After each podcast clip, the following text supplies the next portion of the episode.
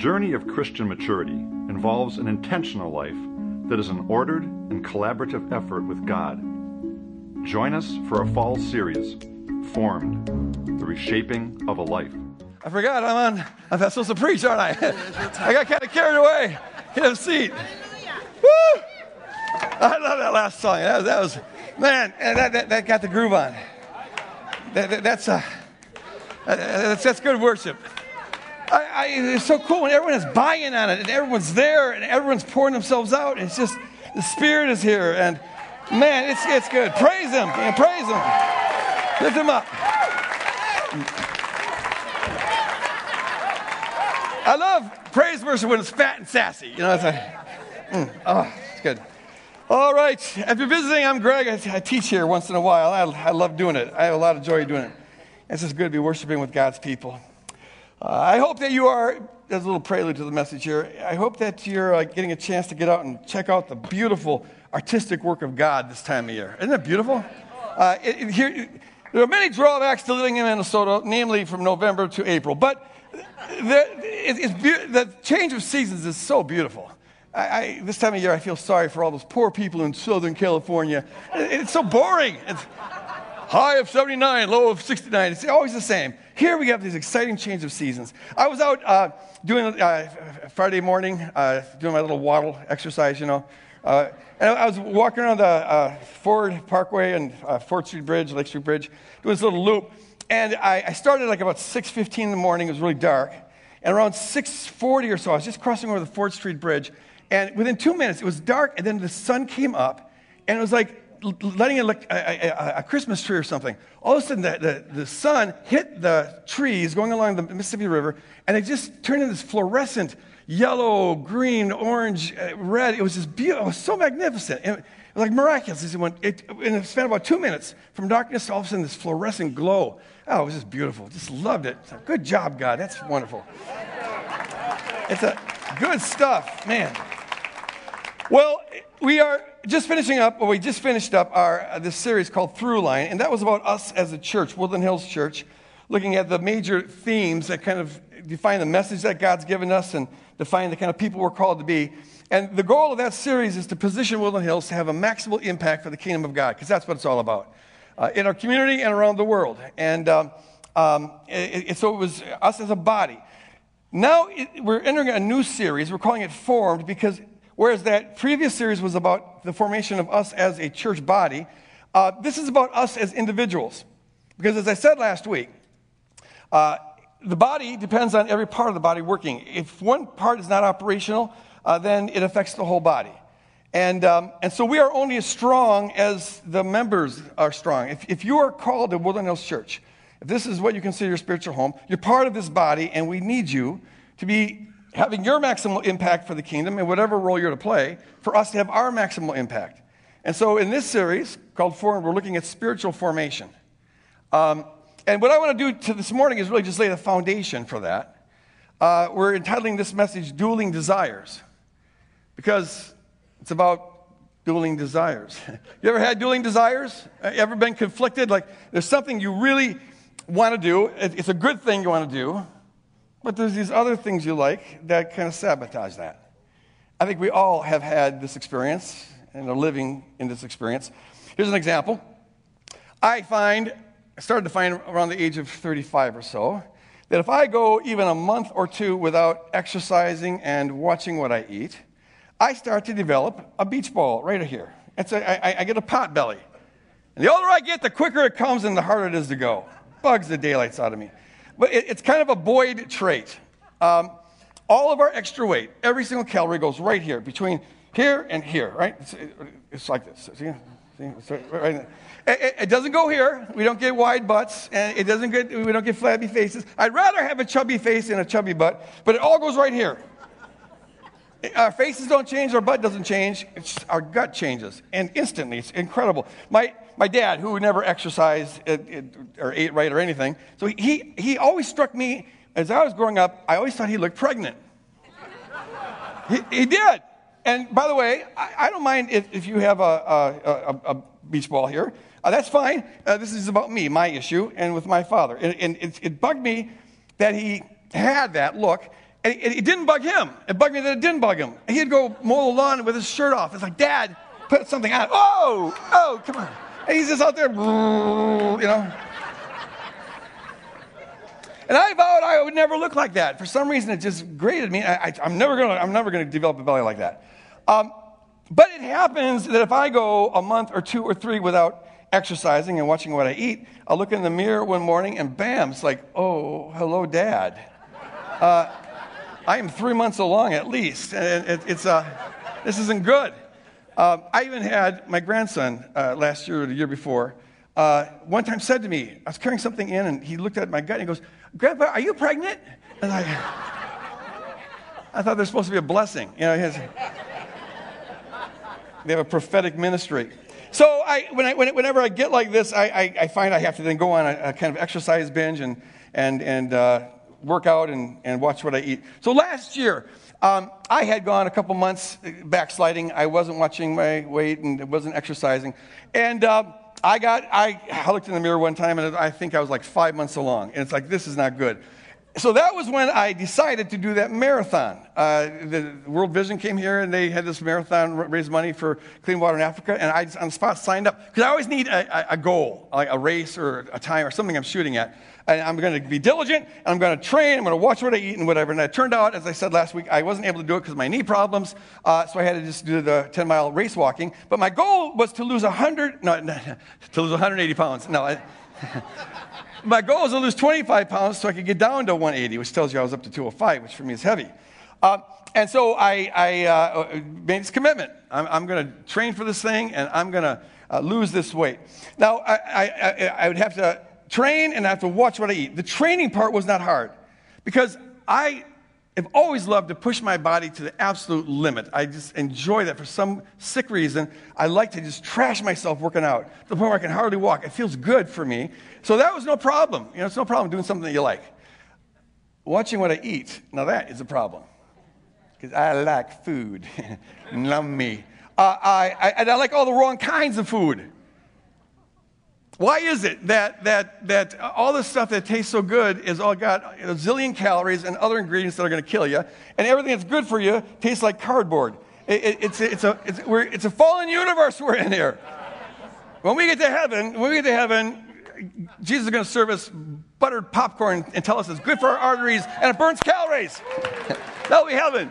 But see, here on earth, it doesn't do that. It clogs arteries and it, it, it puts on pounds. And so I, and I had to go. The trouble is, see, I, I, love, I love buttered popcorn, lots of butter on it with all that seasoning salt. Going to the movies, you know, just crunching out on that. You know, popcorn, oh, it, just, it tastes so good. It's a heart attack waiting to happen, I know, but it just tastes so good. And, and, and, and I love sweets, uh, chocolate. chocolate. Reese's peanut butter cups are my favorite. It's decadent. It's absolutely sick. These days, sick means good, so it's sick. Uh, it, it's sick how good it is. And, and, and Kit Kat bars, I love them. And, and, and uh, chocolate mousse cake and chocolate ice cream with the chips in it. That tastes so good. Yeah, you're getting hungry. Listen to it, you? Okay? Blueberry mango cheesecake down at Cafe Latte. My wife and I discovered this. It is so, every bite is about 4,000 calories, but it is so good. It's like, oh, you know, it's ridiculous. Ridiculous. All that. So, I love this, and, and, and yet it's going to have to go. Um, and I would commit to it. I'm going to watch what I eat. I'm not going to be binging on that stuff. But then this happens, and I bet a few of you can relate to this. I eat my nice salad, yummy salad. Okay, that was good. And then afterwards, oh, there's a voice in my head that goes, Oh, you were such a good boy to eat that healthy salad. You deserve a Kit Kat bar.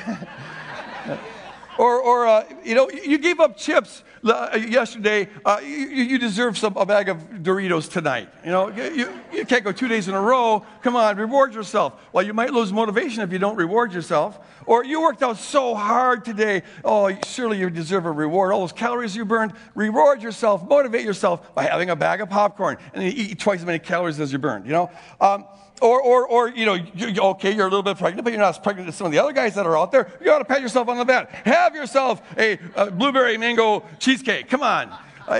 You're way healthier than your dad was at this age. Think about that. Reward yourself with that mousse chocolate cake. Have a little ice cream here. Or the worst one, folks, the worst one is I hear the voice that says, Your wife likes a little bit of tummy on you. and she does. she does. She doesn't like it when I get too skinny. She goes, oh, I like that little belly. It's cute, sexy. What a demotivator. I mean, that is a, the ultimate demotivator. Sheesh. All right, so so so it, it would turn out I, I, I find myself sitting down to watch a television show, and there's a bag of popcorn in front of me, and I don't even remember the thought process that got me there, but there it is. And I hate to waste food, so there it goes. Is he so? The, the, the, watching what I eat just wasn't working very well. And I did lose, you know, about half the weight I wanted because I was working out hard. But I hit a point where I couldn't lose anything more because unless I cut out some of those calories, it's, this is where it's going to stay. So now I'm out there race walking, and I got I'm, I'm, i I went from being five months pregnant to I say two or three. Or is it two or three? What do you think? Is, it showing? Am I showing much here? Okay. This is why, why I wear looser shirts. uh, get a little space in there. Okay, so I, am race walking, you know, two months pregnant now, but I can still beat Seth McCoy at a 10 mile race any time of the day. Game is still on. He can run, I'll walk with my little belly. There you go. So we all have things like this, don't we? Things that you desire, you vow you're going to do, New Year's resolutions, all that kind of stuff. And yet there's other things that you desire that sabotage this, or at least compromise this. Dueling desires. And this is actually one of the most fundamental, maybe the most fundamental obstacles that we have to spiritual formation. When you surrender your life to Christ and, and, and put your trust in Him, uh, you are given the Holy Spirit. The Holy Spirit resides in you. God's own Spirit, the Spirit of Jesus, resides in you. And, and he's influencing us, pushing us in the direction of being totally conformed with Christ. So at the core of our being, there is a desire to be totally conformed to Christ, to look like Christ, think like Christ in our attitudes, actions, all of that. And yet, let's be honest, none of us are totally conformed to the image of Christ. I'm way farther than the rest of you guys, but I'm, I'm still not there. Right? I'm still working on the humility part. Okay, so, no, and, and, why is that? We desire it, but we don't, we don't do it. it's because while we desire it, we also desire other things that get in the way of this. Uh, Paul knew a little bit about this, and so he wrote about it in Romans 7. Check this out. I'll read some select passages from 7:15 to 8:2. I do not understand my own actions. I can relate to that. What's this popcorn doing on my lap? Did I just get that? I don't believe it. And then you hate yourself afterwards. It's like, oh, I feel like such a pig. I'll never do that again. Next night, there it is again.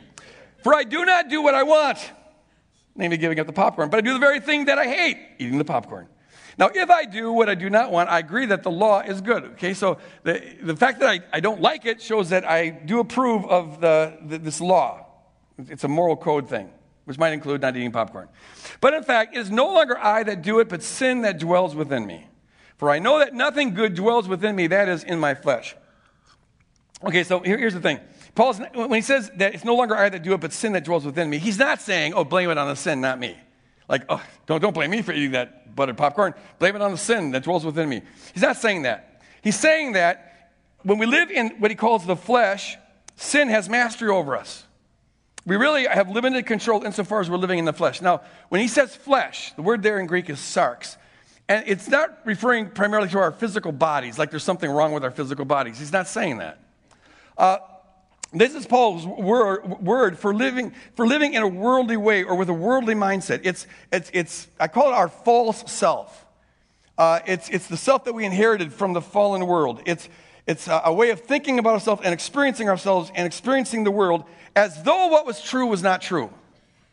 Uh, and this is how most people, in fact, live. You live moment by moment as though God did not exist, as though Christ was not Lord and Savior, as though you did not owe him your all, as though you were Lord of your own life. You may believe in God and believe in Jesus, but you live as a functional atheist. That's the flesh. It's the false self, which includes a false view of God, a false view of reality. And insofar as we live in this false view, sarx, um, insofar as we live in that, we are in bondage to sin. There's nothing good in that. It's all false, and we're in bondage to sin. So then Paul says, So I find it to be a, a law that when I want to do what is good, evil lies close at hand. For I delight in the law of God in my inmost self, in the core of my being. I, I want to live according to the law of God, but I see in my members another law at war with the law of my mind, at war with what I know to be the right thing to do. making me captive to the law of sin that dwells in my members. He's just talking about his physical dwelling in this world.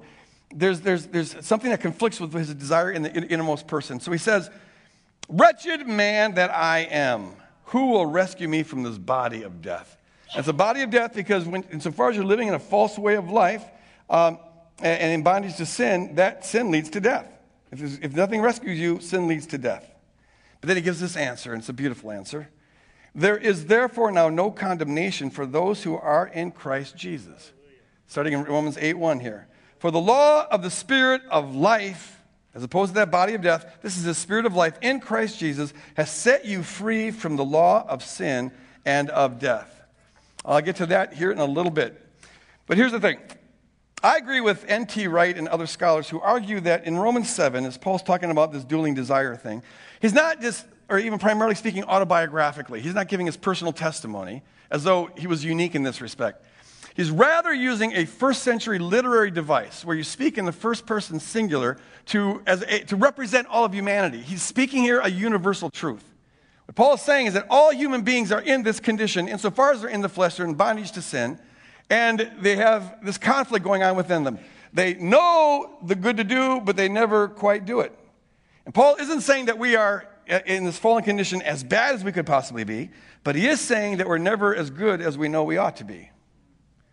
Uh, C.S. Lewis talks about this. I, I, think it's in Mere Christianity, I'm not sure, but uh, he, he says there's two things that are true of every person in every culture. Two things. One is that they have a moral code. Never has existed a culture that didn't have a moral code. It w- couldn't exist that way. It has a moral code, but number two, people don't live up to it. They fall short of it. Now, he saw this as proof that our moral intuitions are not merely expressions of our subjective preferences or our cultural preferences. There's a lot of folks out there, anthropologists and others, who think that. Uh, there's no objective right or wrong. It's just kind of what you're taught in your culture. It's what you prefer, things like that. But C.S. Lewis said this if our moral intuitions were based on our personal or cultural preferences, of course we would be able to live up to them. Because no one prefers to feel guilty. The very fact that we don't meet, live up to our moral intuitions is proof that our moral intuitions have an origin in something greater than ourselves. It's a pretty good argument. In fact, Lewis argued, I think, in a compelling way that our moral intuitions, the fact that we fall short of our own moral intuitions, suggests that we are made in the image of a moral God. And we're in a fallen state because we can't, despite our best efforts, live according to those, those moral intuitions. Uh, Paul talks about this law of God. Um, and, and he's basically getting at the same thing that C.S. Lewis was getting at. For Paul and for other Jews, the law refers to the Mosaic code, the moral code found in the Old Testament. But Paul also knows, he talks about this in Romans 2 and other places, that uh, people who don't know the law have the law written in their heart. They have a conscience. And just by virtue of being made in the image of God, we've got these moral intuitions, and yet we fall short of them. Uh, as we're made in the image of God, we, on some level, want to do the right thing. We feel best about ourselves when we do the right thing, and yet, to some degree, we never consistently do the right thing. We do other things. There's competing desires. You really do want to lose that weight and be able to run that marathon, uh, and, and, and yet you also like the popcorn. and the two conflict. You, you have vowed numerous times that you're done with pornography, but you keep falling back into it. You know that gossip isn't good, and yet you find yourself always doing it. You feel terrible that you are always seeking people's approval. You know that that's idolatry, and yet at the end of the day, you look back and realize you've been doing it all day long. You know, you, you, you vow that you'd be more generous. You want to give to the poor. You want to give to the ministry. You want to be sacrificial. That's what the kingdom's all about. But it just seems that you live in a way where you just don't have anything left over. You live beyond your means. And, and, and that goes on and on and on, no matter how bad you feel about it. Um, you know, you know, you know you shouldn't be sleeping around, but you always seem to end up there. You know that you, you, you want to be a, a more considerate to your wife, but you're still the narcissistic jerk that you were when, when she first married you. You know, we have all these, these good aspirations, these good intentions, uh, but they always seem to be sabotaged. We fall short of them. We, we uh, you say you're never going to be drunk again, and then you find yourself fall out on the floor. You know, you shouldn't be worrying about the future. You should be trusting God, and yet, no matter how, many, how hard you try it, this anxiety just fills your being. Uh, and see, if we're conflicted, we have these dueling desires, and the more serious we are about our walk with God, the more that bothers us. Um, when we hear all these truths that are true about us in Christ, and yet we don't live up to them, it bothers us. And we get to the point where Paul was when he said, Wretched man that I am, wretched man that I am, who can deliver me from this body of death? Now, probably most of us in this room know the answer to that question, but let's hold off on it a second. Because whatever we believe the answer is, is should be, this is also true about us that, especially we in Western culture, when we face our own shortcomings, we don't do all the good that we know we should do, or, or we're dealing with somebody else who doesn't do all the good that they know they should do, our default answer to that is not that they need to be rescued. Our default answer tends to be they need to try harder. You need to work harder at it.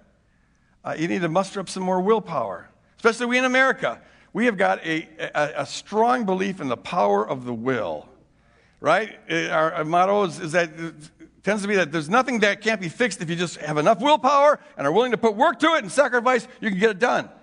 The motto tends to be this is our, kind of the American work ethic that anybody, if they want to bad enough and are willing to work hard enough, they can achieve anything. I see it as a rather naive uh, sort of motto, but, but it's deeply ingrained in us. It's rather naive. Uh, because uh, this is, you know, we're all born on the same level, equal opportunity playing field, right? That's right. We all have equal opportunity. Why? How many times have we heard that anybody, this is a great country because anybody, if they want to bad enough, can become president? So it's just a coincidence that all the presidents we've had up to the, the, the present one have been uh, rich white guys. It's just a coincidence. And the poor folks and the, the non white folks and the female folks, they just didn't want it bad enough. They just weren't willing to you know, sacrifice to make it happen. It's a, it's a naive kind of uh, worldview, I think. But, but it's deeply ingrained in our psyche. I talked to a pastor several years ago. Uh, he, he, has this church in this city that is torn by racial tension, uh, partly, largely because the ghetto area is just dilapidated and it's, it's inhumane conditions and, and there's drugs and crime and, there's a lot of racial tension coming out of that. And so, since he has a church in this proximity, I, was sitting at a table having dinner with, with him and his staff, and, and they're, they're all white. And I just asked him, you know, about like uh, what it, does the church do in terms of racial reconciliation and things like that. And the answer was sadly nothing. But in the process of explaining that to me, um, trying not to say it like that, uh, he, he, he said this. He said, you know, I, I just don't understand black people. Because if I was living in that ghetto, well, I would just work extra hard and earn extra money and save up and move out. Why don't, gosh, I never thought of that. Um, See, he's buying into this idea that it's all about work. And see, the, the, assumption there in that statement, the assumption is that, well, they're there because they're lazy. They're not working hard enough. Forget the fact that you got single mothers working three jobs, raising five kids. You know, it's, uh, forget all the systemic issues, forget all the historic issues. It's all a matter of will. See, that's it. And that leads to all sorts of wrong assessments of things. And let, let me say this I, I, whenever I talk about a white perspective on things, I will not whenever, but sometimes I get white folks who kind of chafe at that. They get irritated by that white perspective. I've gotten several emails of folks have said this.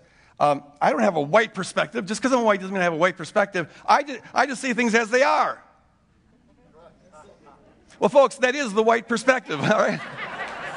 It, you get to have that. You, know, you get to define what is real, all right? Uh, your experience is everyone's experience. And since it, on your playing field, you can accomplish most everything you want by just trying hard, you assume that's true for everybody. You see, and, and it, you, are ignorant uh, of, of, all that you don't know, of the different world that people, uh, other people live in. So this motto is really a, a, a white privilege perspective motto, but it's deeply ingrained in the culture. We just think it's all about effort. Try hard. Put, put your will to it. And so it's usually expressed in terms of oughts and shoulds and gotta do's and better do's, you know? Or it's, it's expressed kind of in veiled threats, like, like if you really love Jesus, you'd get over this thing. If you were truly saved, well, this, you know, would be something that you, you'd have conquered by now. If you're serious about your walk with God, well, then, then you'd, you'd work harder at this and be done with it. It's all about our own will. I call it the try harder solution. Try harder solution roll up your sleeves and put more elbow work into it, and it can get done. Now, here's the thing I am all for hard work. I'm a fan of hard work. I believe in a hard work ethic. Work your brains out. Wonderful. And you can accomplish a lot of things through hard work. And, uh, and if you don't work hard, there's a lot of things, negative things that can happen to you. I believe in that. Hard work, good. But, folks, while will, you can willpower your way into a lot of things, you are not going to willpower your way into conformity to Christ. You're not going to willpower your way into spiritual formation. You're not going to willpower your way uh, to become a fundamentally different kind of person. Some things are greater than our will. The problem that we're up against when it comes to spiritual formation is a problem that's way bigger than our individual will. I mean, think about this. Our will is based on our desires. If you desire something a lot, then you can have the willpower to do a lot of work to get it. But the problem with us is, is not with the will, it's with our desires. Our desires are conflicted. And so our will is conflicted. You see, our innermost self desires to walk with God and to be totally conformed to the image of Christ. Our innermost self, the Holy Spirit, is in there. And, and yet, our flesh, this false way of living that, that, that we're, we're so used to, our old self, it, it desires a lot of other things, and it's in bondage to sin. And the will is caught in the conflict between the, the, the innermost self and the, the flesh self. And so the will is the problem. It's not going to be the solution. Some things you just can't will your way uh, into. Uh, it, it, this is why Paul says, uh, when he raises this, this, this question, he goes, Wretched man that I am, who can deliver me from the body of this death? His answer is not me. He doesn't say, Well, I'll just work harder at it and to obey that law. That's not his solution. In fact, his solution is the exact opposite of that. Here's what he says. We read it before. There is therefore now no condemnation for those who are in Christ Jesus. For the law of the Spirit of life in Christ Jesus has set you free from the law of sin and of death. This is God's rescue plan. Paul is saying you can't willpower your way out of these dueling desires, but you can be rescued. In fact, you've got to be rescued. And the one who rescues you is Jesus. So he gives a statement. There's no condemnation to within our Christ Jesus. There's two aspects to God's rescue operation here, okay? Verse 1 and verse 2. Romans 8, 8 1 and 8 2. The first one is there's no condemnation to them which are in Christ Jesus. This is his rescue operation. I, I have shared before uh, kind of a testimony about how that verse revolutionized my life, and I don't want to go into details of it now. I'll just say this that when I uh, came to Christ, I was 17 years old. It got saved in this Holiness Pentecostal church that had more rules than you could shake a stick at. Um, but I had had five years, uh, five years steady diet of pornography, my dad's pornography, from age of 12 to 17. And I could conform to most of the rules, but this pornography, pornography thing just wouldn't go. I kept falling back into it. And for the first two years of my Christian walk, I was this wretched man. I wanted to be done with this. I wanted to be free of this. I hated it, but I kept falling back into it. And I did the try harder solution on steroids. I mean, I, I, I, I, went through all the oughts and the shoulds. I beat myself up with oughts and shoulds and gotta do's and better do's. And if you really love Jesus, if you're really saved, if you're really serious, you would do this. I, I went through all that. But I kept falling back into it. Uh, and every time I'd fall back into it, I'd come into this condemnation. And so then on our Sunday night evening service, I'd get resaved and I, would recommit my life to Christ and I'd make all sorts of promises, never again, blah, blah, blah, blah, blah. But sooner or later, and usually it was sooner than later, I'd fall back into it. I got to the point after two years where I hit hopeless. You ever hit hopeless? It's a nasty rock you hit your head on. You hit hopeless. I hit that rock. And uh, I, see, I thought hitting hopeless meant that I was going to have to give up on the faith and walk away. And, and I, just, I just wasn't salvageable. I couldn't live the life, as they put it. Uh, and so I just wasn't, I, I, I couldn't be saved. I was going to hell. That's what I thought. But when I hit the rock of hopeless, what God saw was that I'm finally ready to be rescued. I was so busy saving myself that, that he couldn't get a word in edgeways. And now I was in a position where I could get rescued. Yes. Amen. And, and through a very, that night when I hit hopeless, through a miraculous means I can't get into right now, but it was supernatural, I discovered Romans 8 1. There is therefore now no condemnation to them which are in Christ Jesus. This is, I believe, the first and most fundamental stepping stone to spiritual formation. It is to know that as you are right now, with all of your conflicting desires, with all of your brokenness, with all of your issues, with all of the sin, you are loved and you are accepted in Christ Jesus. If you've surrendered to Him and put your trust in Him, you are loved in Christ Jesus. See, the try harder solution says you have to change or face condemnation. But Jesus' rescue mission says, no, I give you no condemnation, and that is how you're going to change.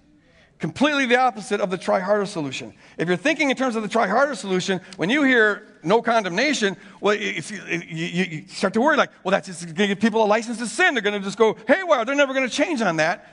And that just indicates that you don't get it. You just have not gotten on the inside of what it means to be in Christ. This phrase, In Christ. It's so important in the New Testament. There's no condemnation to them who are in Christ. In Christ. Um, it's one of Paul's favorite phrases. Because, see, when you surrender your life to Christ and put your trust in Him, you are, in some real metaphysical, ontological sense, put inside of Jesus. You're in Him. And everything that's true of Jesus by nature now becomes true of you by grace. He gives you everything, everything. Uh, and so there's, Jesus isn't condemned, and so if you're in Jesus, there's no condemnation. And Jesus is holy, and so if you're in Jesus, you're made holy. And Jesus is perfectly faithful, and so if you're in Jesus, you really are perfectly faithful. And, and, and Jesus is seated high above all principalities and powers in heavenly places, and far above the power of sin. And so if you are in Jesus, you are placed far above principalities and powers and far above the power of sin. Amen? And Jesus is blessed with every spiritual blessing. Jesus is blessed with every spiritual blessing. And so Paul tells us that we are blessed with, with, in, Jesus with every spiritual blessing. Everything that is his by nature is given to us by grace, praise God. And so what it means, folks, is that, that God doesn't wait for us to clean up our act before he loves and embraces us. He loves and embraces us, and that's the thing that motivates us to begin to clean up our act. Amen? It's true. He, he, he doesn't like dangle everything out there. Here's salvation. Here's the blessings. Here's all this. It's out there like a carrot at the end of a stick, and then, then said, try hard to get it now. No, no, he doesn't do that. He gives us everything up front. The whole thing, the whole kit and caboodle, he gives it us up, front. Here you have all my love up front, all forgiveness up front, all justification, the total package right here. Uh, rightly related with God, rightly related in, within the triune God, uh, the, the eternal destiny change. Everything's given to us up front. It's like we sang earlier if you've got Jesus, you've got everything. You've got everything. It's you right now, it's yours. That's why Paul says in 2 Corinthians 5, he says, It's the love of Christ that compels me. The love of Christ. It's not the fear of hell, the fear of wrath, trying to appease God, trying to impress somebody. No, it's the love that God has for him in Christ, the love that that generates towards God, uh, in him towards Christ. He's, he's motivated by this. This is his fuel. This is what, it, what makes him an activist. This is what it forms his, his spiritual formation. It fuels his kingdom work. It's the love of Christ, the love of Christ. Because he got it already, you see? And when you get that, it changes everything. This is our true identity. This is who you, if you're surrendered to Christ, this is who you truly are. Now, you don't maybe see that, you don't experience that, uh, you don't act that way, you don't think that way, and that's the flesh. That's the lie. But the truth is that you are this. In Christ, you are made holy and righteous. And see, it's as you know and experience that true identity that you, that's how you blow apart that false self, the flesh, and therefore blow apart the bondage uh, of, of sin, the mastery of sin over that. Sin masters the flesh. You blow the flesh apart by knowing the truth. That's why Jesus says, You shall know the truth, and the truth shall set you free. It shall set you free. And so when, when, I, when, I, when, I, when I discovered this verse, um, like for the first time, read it for the first time, although I'd read it a lot of times before that, but I never read it. Now I could see it. And, and it, it, did, it changed me in ways that my willpower never could have. I couldn't willpower my way out of that mess I was in. Uh, but see, when I discovered this truth, well, I had a picture of God that I, that I feared and I therefore had to live for. I had to ought, should, gotta do, better do, the try harder thing. I feared God, and therefore I tried hard to live according to his ways. It didn't work so well. But now I, for the first time, got a picture of God that I loved, and therefore I wanted to live for. World of difference between those two things. I was captivated by the beauty of a God who loved me, lavished his love on me for free, despite my sin, despite my muck and my mire. I, I, was captivated by the beauty of a God whose love for me infinitely outran his disapproval of my behavior. I, I, I was captivated by the beauty of a God who just embraces me as I am, who loves me instead of just loving or hating my behavior. You see, he loves me as a person, a God who ascribes unsurpassable worth to me, even when I'm acting worthless. And see, as I got a picture of that God, I was motivated. I, I, I wanted to live for him. He's beautiful. He's beautiful, and that changed my image of myself, too. I, I, I always thought myself as the, the kid who sooner or later screws up, does bad, and gets authorities mad at him. That's the one thing I'm good at. And now I, I, I, got an image where, you know what? I am a king's kid. I'm a child of God. I'm a son of the King of Kings and the Lord of Lords. I've got his DNA running through me, his righteousness is running through me. And so I'm better than this stupid, juvenile, infantile smut that I'm looking at. You know, I, am better than this. I'm above this. This is, this is undignified for me. This is beneath me. Rabbits do this stuff. I'm a little bit better than a rabbit. You see, and, and it, it, it broke the bondage. It's the truth that sets you free. It's the truth that sets you free. There's no condemnation of them which are in Christ Jesus. So, so whatever your struggle is this morning, whatever your conflicted desires are, whatever the mess is, the first word you've got to hear is that that mess, that mire, that conflict, it, it, uh, it doesn't squelch the love of God for you, doesn't qualify God's acceptance of you, doesn't give us God a second thought on Him embracing you. Uh, no, no, it, it, doesn't change the fact that He's the true God and you're the true you. Uh, that conflict of desires that you have, it doesn't even express the true you. You only have that conflict of desires because you haven't yet fully embraced the true you and haven't fully put off the flesh. The power of sin resides in the flesh. You put that off, and it, it, it, it, gets broken, and the true you gets manifested. Which leads to my second point, the second aspect of God's rescue plan, and that's this. It's the, the when Paul says the law, the law of the, the Spirit of life in Christ Jesus has set you free from the law of sin and death. Hallelujah. Okay, so because you're in Christ, this is who you truly are. Because you're in Christ, everything that's true of Christ is not, by nature is true uh, of you by grace, including His Spirit. He gives you everything Himself in the power of the Spirit. You have the Spirit of Christ dwelling within you. And that Spirit, and this is already done in principle, we just have to uh, bring it into our experience. But that Spirit is at work to free us from every element of that false self, the flesh uh, free us from the power of sin working in that false self, the flesh. He's, he's at work in us at all times to embrace who we truly are and to put off what we're not. See, here's the thing grace, God's grace, uh, outlandish grace, it gives us space to be accepted and loved as we are in the midst of all of our muck and mire. And I always tell people that until you can feel and believe that you're truly loved and accepted in the middle of your muck and mire, you're never going to get out of your muck and mire in a healthy way. You'll maybe Pharisee your way out of it, but you're not going to, in a healthy way, get out of it. Uh, you'll, you'll, just exchange muck and mires. Some look better than others. Uh, no, the only way to get, truly get out of the muck and mire is to know that you're loved in the midst of the muck and the mire. All right? So God's grace gives us space to be loved and accepted exactly as we are right now. But it doesn't give us space to remain exactly as we are right now because God loves us too much for that. And He knows who we truly are. He knows, he, he knows what He's made us, saved us to be. He knows, he knows our true identity in Christ Jesus. And, and He yearns for us to experience that, to know that, to manifest that. In fact, that's got to happen uh, before we enter in the kingdom of heaven. All that is not us has got to be burned away. So the Spirit of God is not trying to make us into something we're not already. The Spirit of God is at work to just to manifest who we are already by getting rid of everything that we're not already. All that false stuff. Uh, in the try harder solution, you're always trying to become something that you're not presently, right? Something more. But in God's rescue operation, uh, no, it's just a matter of this, yielding to the Spirit who's at work in us uh, to, to manifest who we already are by getting rid of everything that we're not. And our role, whereas the try harder idea says you got to use more willpower in God's rescue operation, it, the willpower is the problem. Stop using your willpower thinking you can do it on your own. Surrender that will to the Spirit and let the Spirit begin to take away all that's false. The way, the way the Spirit operates is, is, is a lot like the way Michelangelo, the famous Renaissance sculptor, used to do sculptures. Uh, he, he said this in one of his writings. He said, In every block of marble, I see a statue as plain as though it stood before me shaped and perfect in attitude and action. He looked at it, it's marble, and whereas other people just saw a block, he saw the form in the block. It's already there. I have only to hew away the rough walls that imprison the lovely apparition to reveal it to the other eyes as mine now see it. It's already there, he sees it, but no one else does. And so, to allow others to see it, he's got to take away everything that's not that sculpture. So, he, he didn't see himself as creating a sculpture. He saw himself as freeing a sculpture. Here's a picture of, of, of one of his works that, that uh, he never finished. Okay, get that picture up there. So you see, there's all this rock around it, and he's just unveiling this, this sculpture in there, that beautiful apparition. Uh, guy's got really ripped abs. But uh, he wasn't creating the thing, he was just freeing the thing. See, this is what the Spirit does with us. We sang it before. If you've got Jesus, you've got everything. There's nothing more to acquire, there's nothing more to gain. He's given to you all up front.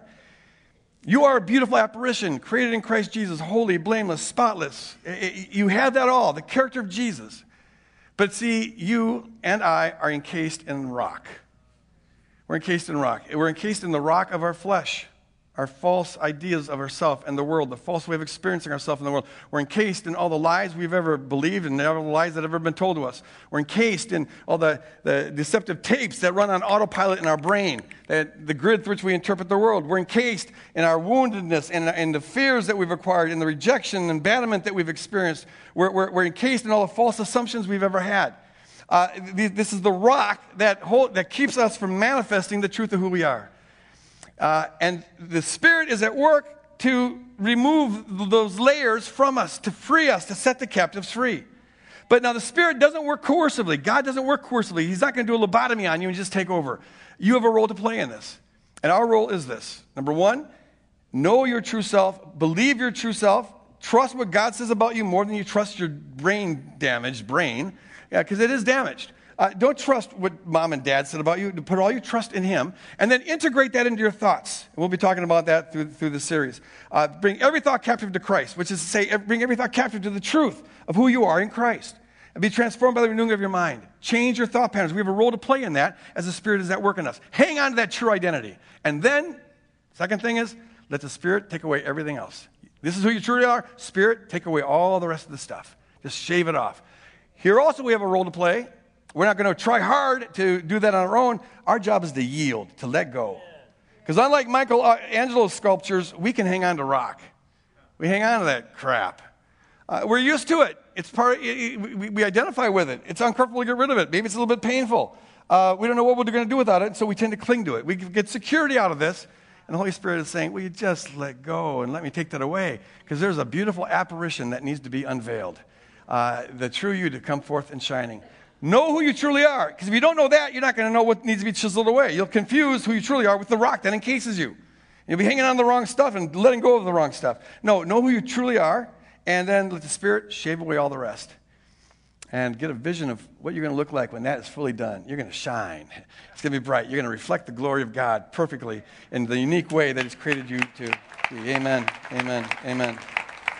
Okay, look at, uh, let, let me say, say this. I'll close with an advertisement and an assignment and I've got two minutes to do it. I wish they'd make that clock a little brighter, uh, or maybe my eyes are going bad. Uh, we have this, this uh, cool workbook. Uh, it, it, includes a lot of like spiritual disciplines that uh, the church has practiced throughout history. Uh, and all the spiritual disciplines, folks, are all about, we'll be going through some of them in this series, but they're all about what I just said. In one way or another, it's about knowing who you truly are and ways of, of growing in that and letting go and letting the Spirit uh, take away stuff. This isn't a, a rah rah self help kind of thing, like we're going to really work hard at getting holy. No, it's the opposite. We're, we're, we're going to learn how we're going to learn how to let go of that and let the Spirit do stuff. So the disciplines position us to be in a, in, in a spot where the Spirit can really work on us. Uh, I encourage you to pick up this book. We have it at a resource center. It costs five bucks, and believe me, we're not making a penny on this. I think we're losing money on it actually, but uh, we'd like everyone to have this. Also, if you're able, I encourage you to check out the Tuesday night discussion groups that we have here that are going to be based on this. You'll start with the sermon, and uh, and then you can go deeper with it, deeper than we can go in the message itself. And so that might be something that you find to be very, very fruitful, okay? I, I want to end with this one quick little assignment. I find this to be the foundational discipline uh, in my own life. And it, it, it's this if everything's to be done out of a compulsion that comes from the love of Christ, the love of Christ compels us, then it means that everything in the kingdom, including our spiritual formation, depends on us experiencing that love, which, we, which then kindles a love on our part for Christ. And it's out of that love then that we work with the Spirit to shave off all the rock. We can't get too much of His love into our life, right? And so I encourage you to do this. Try this once at least this week. You can try it every day of the week. You can try it, quit your job and do it all day long for all I care. But, but, but, but, but try this. And um, I talk about this in my book, Seeing is Believing, if you want to go in, in, deeper with this. But just carve out a space, a time 15 minutes, half hour, hour. Um, last night I couldn't sleep, so I ended up doing three hours of this. And I, I just love it. It's a great way to have insomnia uh, use it to your advantage. Carve out some space, turn off the lights, put on some soft music, because music is a gift of God that can make, a, make, make us more pliable in His hands. And then uh, just ask the Spirit to help you encounter the living Jesus. Um, this happens. the church tradition, they call, it, they call our imagination the inner sanctum, the inner sanctuary. Because it is where we, it, the things of God, we encounter the things of God in concrete, powerful, transforming ways. And so imagine Jesus uh, coming to you in whatever location you get. And there, hear him and see him and sense him and feel him, communicating to you all the truths he's already said about you in Scripture, but now he's communicating it to you personally. It's great to know that God loves the world, but you need to know that God loves you. And, and, and you can see the love in his eyes and hear it in his voice and feel it in, in, in his hug. However, you do imagination, we all do it a little bit different. But, but uh, just encounter the living Jesus and let him just tell you how he, he loves you. He knows the issues you've got, the faults, whatever. And don't go into this promising mode during this. This isn't the time to make promises or to do intercessory prayer. This is the time to just enjoy Jesus enjoying you as you are. Enjoy Jesus enjoying you as you are. I call it resting in Christ. It's the opposite of the try harder solution. Try harder says, come on, work harder at it. At the, at the core of the kingdom is, is the instruction to do nothing, but be. Be who you are and let Jesus be who he is and let him love on you. And as you see his love that dwarfs the, the, the, the the significance of the shortcomings in your life and the struggles in your life, that is what kindles a love in you for Christ. And that begins to motivate you to want to live for Him. And that is the fuel that the kingdom engine runs on. Spend time letting Jesus love you. Love Jesus loving you. Enjoy Jesus enjoying you. I find it to be the most transforming thing in the world. And I need to come back to it very, very frequently because you find that, oh, you're full of love and full of motivation, but it's just like a commitment to not eat popcorn.